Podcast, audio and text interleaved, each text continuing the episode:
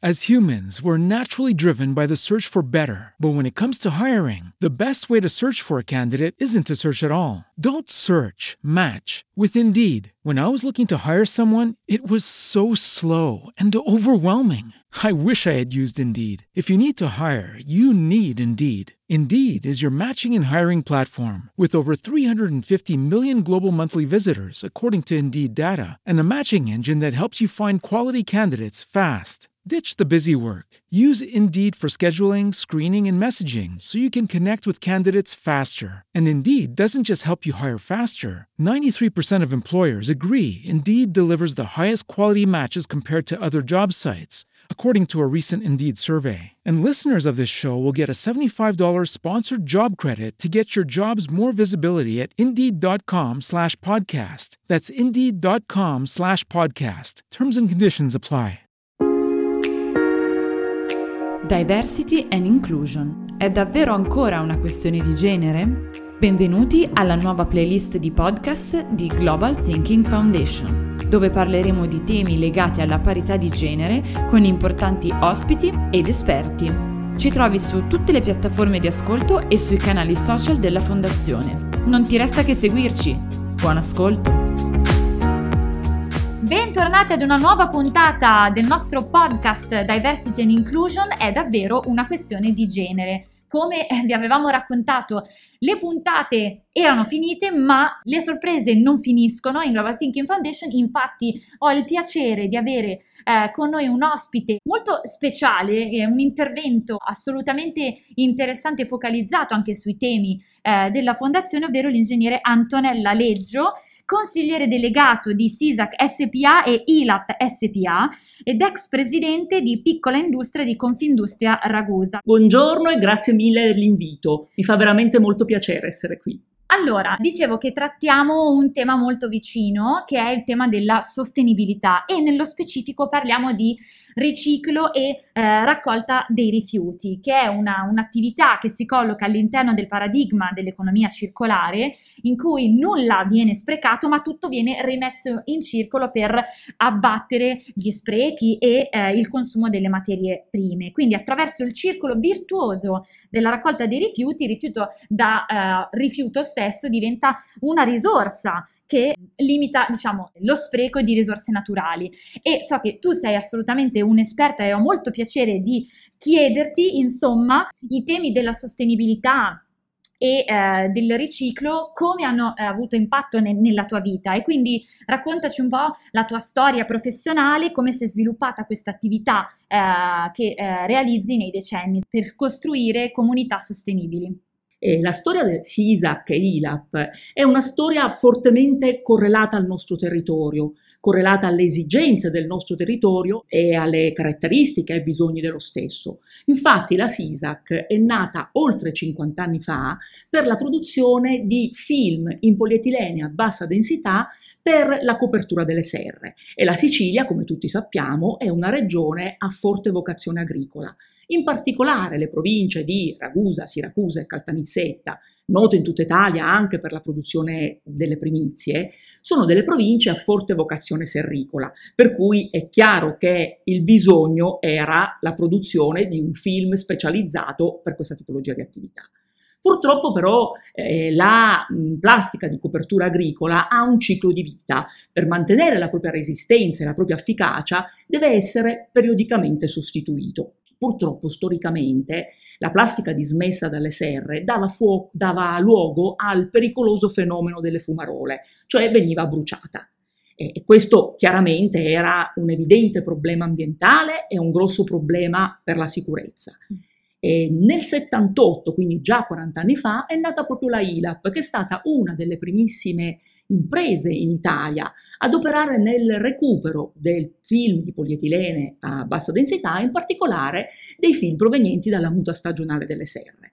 Quindi direi che è assolutamente il paradigma dell'economia circolare, cioè da un problema ambientale è nata uno, un'attività economica che perdura nel tempo e che ha fatto di un rifiuto una risorsa. Infatti la ILAP produce materia prima seconda che viene venduta all'industria manifatturiera per produrre ulteriori prodotti, che siano essi tubi, vasi, estrusi o guaine. È chiaro che la mia esperienza professionale si inserisce in questo contesto lavorativo. Anche io mi sono laureata in ingegneria gestionale, tra l'altro in un periodo in cui la presenza femminile era assolutamente minoritaria. Eppur avendo presente eh, le realtà aziendali, ho preferito iniziare la mia esperienza professionale a Milano, lavorando dapprima in una multinazionale di ingegneria e dopo in una società di consulenza specializzata nella consulenza alle piccole e medie imprese, in particolare in ambito gestionale, qualità e ambiente. Ed è lì che mi sono formata la mia competenza professionale sull'analisi dei processi, ho conosciuto decine di realtà diverse, imparato a individuarne i punti di forza, i punti di debolezza, eh, a portare avanti l'analisi dei processi e eh, la riorganizzazione in un'ottica di controllo di gestione e di miglioramento continuo. È con questo bagaglio culturale che sono ritornata in Sicilia eh, ho lavorato inizialmente soprattutto alla ILAP, che è l'azienda eh, che si occupa di recupero di rifiuti, eh, avendo chiaramente presente che mi sarei trovata ad affrontare un problema di passaggio generazionale. Il passaggio generazionale sappiamo che è un punto estremamente critico, quindi son, mi sono trovata a dover pensare chiaramente anche a gestire un passaggio generazionale in un settore che è mh, sicuramente un settore complesso, e da donna in un settore a netta prevalenza maschile. E come dicevo, il passaggio generazionale è un punto critico per tutte le piccole e medie imprese. Nel mio caso, ecco, c'era anche la componente di essere donna in un settore che inizialmente non mi riconosceva. Mi è molto servito il mio bagaglio culturale di competenze acquisite a Milano, infatti fare un'esperienza fuori dall'azienda di famiglia è, è un'esperienza che io consiglio a chi si trova a, a, dover affrontare un problema di passaggio generazionale, perché chiaro mi aveva permesso di acquisire delle competenze e anche una sicurezza ed un'autonomia di giudizio che mi è stata molto utile. Io ho seguito un po' tre punti fondamentali all'interno dell'azienda, che è quella di acquisire credibilità e autorevolezza, eh, portare valore aggiunto e cercare di anticipare i problemi e capire un po' dove va il mercato nel futuro. Credibilità e autorevolezza non sono delle rendite di posizione, ma vanno chiaramente eh, costruite sulle competenze e io sono partita da dove avevo fatto più esperienza, quindi ho portato l'azienda ad ottenere le certificazioni qualità e ambiente, ISO, ISO 9001 e ISO 14001 e ciò ha portato a una riorganizzazione dei processi con una proceduralizzazione più strutturata e quindi anche più efficiente. La parte più difficile ovviamente è invece capire dove va il mercato e adesso le aziende hanno entrambe chiuso da poco un importante percorso di investimenti per l'aumento della capacità produttiva, ma soprattutto per la specializzazione del prodotto. Abbiamo parlato di materia prima seconda, quindi di prodotto che proviene dal riciclo di, di rifiuti, ma questi prodotti devono essere tecnologicamente e qualitativamente molto elevati per poter rispondere alle esigenze dei clienti e per poter essere applicati in settori sempre più ampi e vasti. Oggi questo è un dato che mi piace dire, in Sicilia viene immesso al consumo, eh, vengono immesse al consumo circa 50.000 tonnellate ogni anno di plastica per serre, sono una quantità veramente elevata, ma posso dire che praticamente la totalità della plastica dismessa dalle te- serre viene rigenerata, ovviamente non solo dalla mia azienda, ma viene rigenerata. Purtroppo il fenomeno delle fumarole è ancora un fenomeno presente, ma riguarda soprattutto la combustione di altre tipologie di rifiuti agricoli, per i quali non è stato ancora individuato un percorso di riciclo definito e puntuale. E questa chiaramente è la sfida del futuro. Ecco, nella eh, tua esperienza quando hai guidato come presidente eh, della piccola industria di Confindustria Ragusa, come hai visto crescere effettivamente questo nuovo modello produttivo legato ai temi di responsabilità sociale e ambientale? Sì, Due ambiti in particolare eh, sono stati orientati a temi di responsabilità sociale ed ambientale e mi piace citare. Uno riguarda il contatto con i giovani ed eh, il, mondo del, il, mondo della scuola e le, e le imprese del territorio. Ci sono stati molti progetti che hanno portato i giovani a venire in contatto con le imprese. Uno mi piace citarlo che è il PMA Day il giorno in cui in tutta Italia, lo stesso giorno, le piccole e medie imprese aprono le porte ai giovani studenti, che possono così entrare nelle realtà imprenditoriali, vederle nel loro funzionamento, capirne le problematiche, capire le domande, ma anche capire per esempio quali sono le professioni più richieste, quali sono le attività del futuro. E d'altro canto gli imprenditori possono fare conoscere e portare ai giovani l'importanza e l'orgoglio di fare impresa, i risultati che hanno raggiunto, le difficoltà che hanno superato e le sfide che ci sono da eh, superare. E poiché ormai uno sviluppo economico si deve necessariamente, come dire, confrontare con problemi di eh, sostenibilità ambientale e sociale, queste tematiche sono venute costantemente fuori. Oltretutto sono state aperte ai giovani molte aziende che operano di- direttamente nel settore green. Un altro progetto invece di cui mi piace parlare è un progetto più operativo e che riguarda più specificatamente anche il mio settore. Negli anni è nata una mh, piccola attività di micro raccolta, cioè mh, dei raccoglitori porta a porta che raccoglievano presso le aziende agricole, plastica, oppure presso le aziende di produzione ferro, per poi trasportarlo nei centri di raccolta autorizzati o nelle aziende preposte al riciclo per il corretto smaltimento. Questa attività, che è un anello molto importante nella catena complessiva del riciclo, è nata inizialmente per esigenze operative in una maniera anche un po' improvvisata. Ed era importante che fosse inquadrato invece nei rigidi dettami del codice ambientale e perfettamente rispondente a quanto richiede la legislazione la normativa vigente e sono stati portati, è stato un progetto lungo che ha coinvolto tutti gli enti interessati, anche le forze preposte al controllo, con numerevoli tavoli di lavoro che hanno portato ad un percorso operativo che ha dato trasparenza e ehm, certezza a questo che è un anello importante nella catena del riciclo. È chiaro che a ciò deve poi affiancarsi anche un'attività di sensibilizzazione, perché ricordiamoci che il riciclo è una parte, ma perché il riciclo si possa fare nella maniera migliore, eh, deve esserci a monte un'attività di sensibilizzazione che parte fin dalla prima applicazione, cioè se i rifiuti vengono separati correttamente e hanno la minore quantità di contaminazioni possibili, possono essere rigenerati nella maniera migliore. Oggi questo tema sta andando ancora avanti e si parla già di progettazione, per esempio per i beni di largo consumo, perché è chiaro che se io progetto un bene pensando già a come verrà riciclato dopo, tutto il processo si semplifica. Ecco, invece, eh, parlando del tema invece di innovazione scientifica e tecnologica, quale eh, auspicio appunto lei vede per il suo settore, soprattutto per quanto riguarda eh, il tema di eh, maggiori donne all'interno di questi settori e quale consiglio, tra l'altro, visto che abbiamo parlato eh, di giovani, quale consiglio darebbe alle giovani donne interessate ad esempio alle materie STEM? Eh, per avvicinarsi a questo ambito. E lo ripeto, ormai è noto, oggi non può esserci sviluppo economico che non sia sviluppo sostenibile e che non si confronti con i temi della responsabilità sociale e ambientale.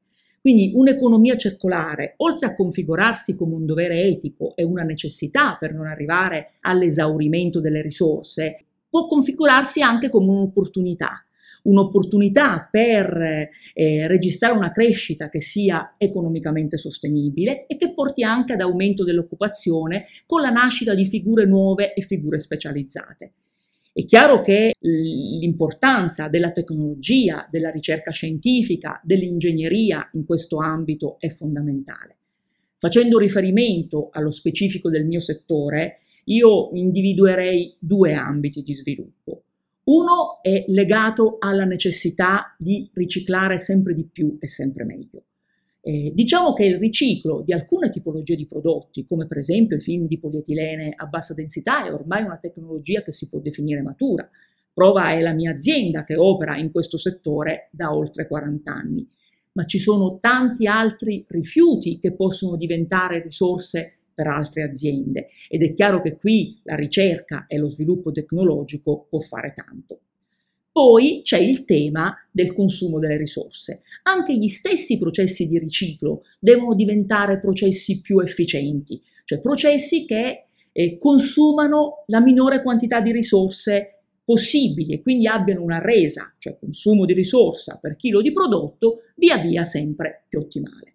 E ancora una volta ci ricolleghiamo a eh, necessità tecnologiche, a ricerca, a sviluppo ingegneristico. Parliamo anche per esempio di mh, riciclo a chilometro zero, perché eh, più il riciclo avviene in un ambito territoriale ristretto, più si riducono i costi di trasporto e quindi si ha un vantaggio in termini di riduzione di emissioni da un lato e riduzione dei costi dall'altro. C'è poi il tema amplissimo e ampiamente studiato e sottoposto anche a mm, studi e dibattiti politici delle energie rinnovabili.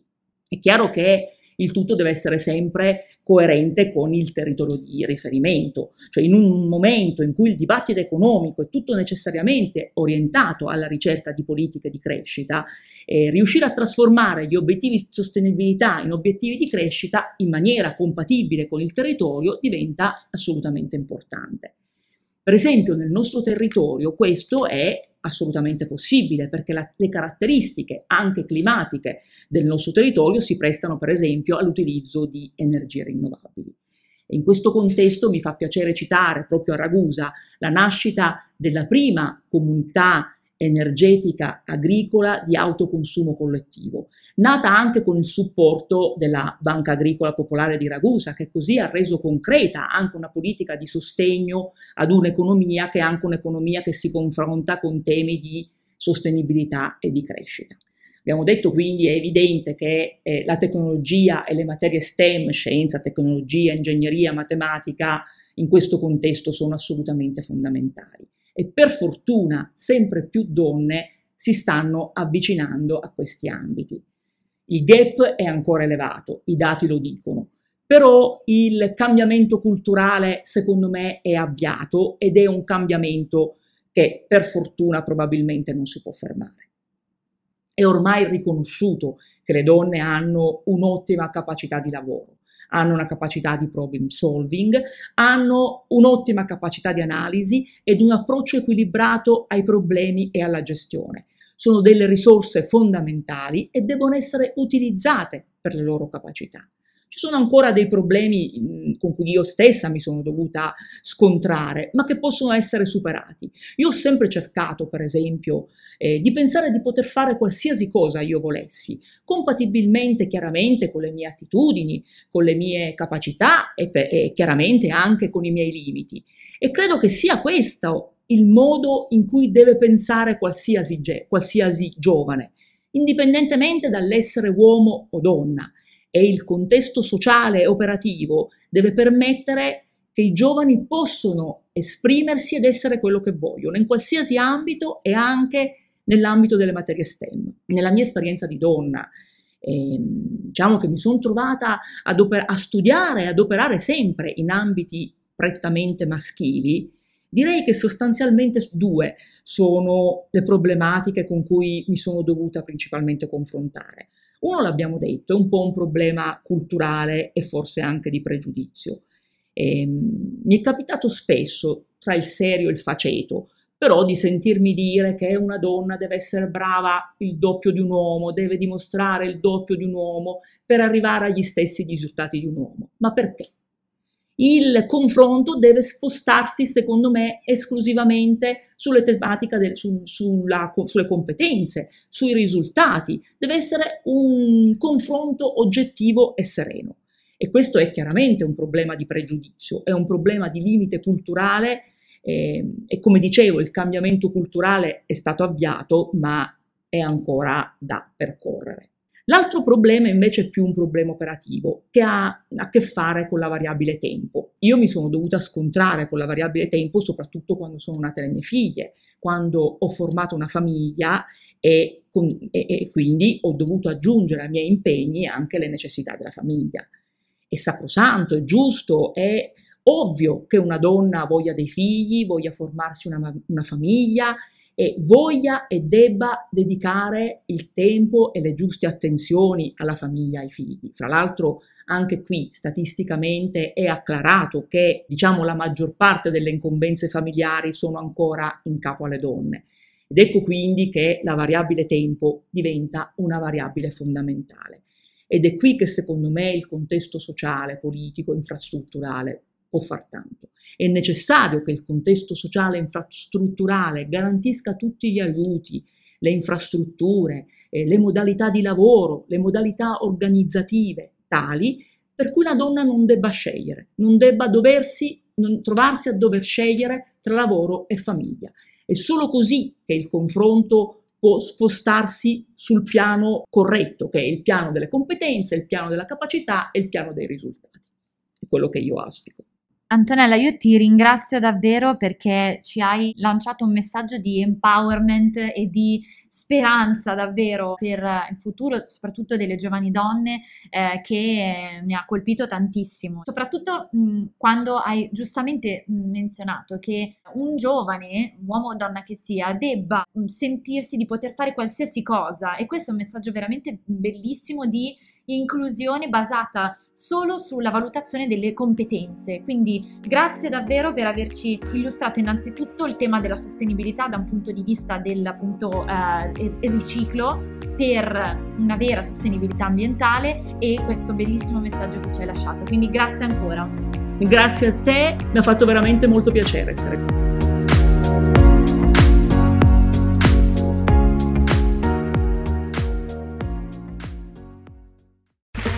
Okay, round two. Name something that's not boring. A laundry? Ooh, a book club. Computer solitaire, huh?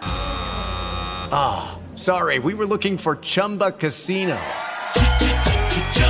That's right. ChumbaCasino.com has over 100 casino style games. Join today and play for free for your chance to redeem some serious prizes. ChumbaCasino.com. No purchase necessary. Full prohibited by law. 18 plus terms and conditions apply. See website for details. With the Lucky Land slots, you can get lucky just about anywhere. This is your captain speaking. Uh, we've got clear runway and the weather's fine, but we're just going to circle up here a while and uh, get lucky. No, no, nothing like that. It's just these cash prizes add up quick. So I suggest you sit back, keep your tray table upright, and start getting lucky.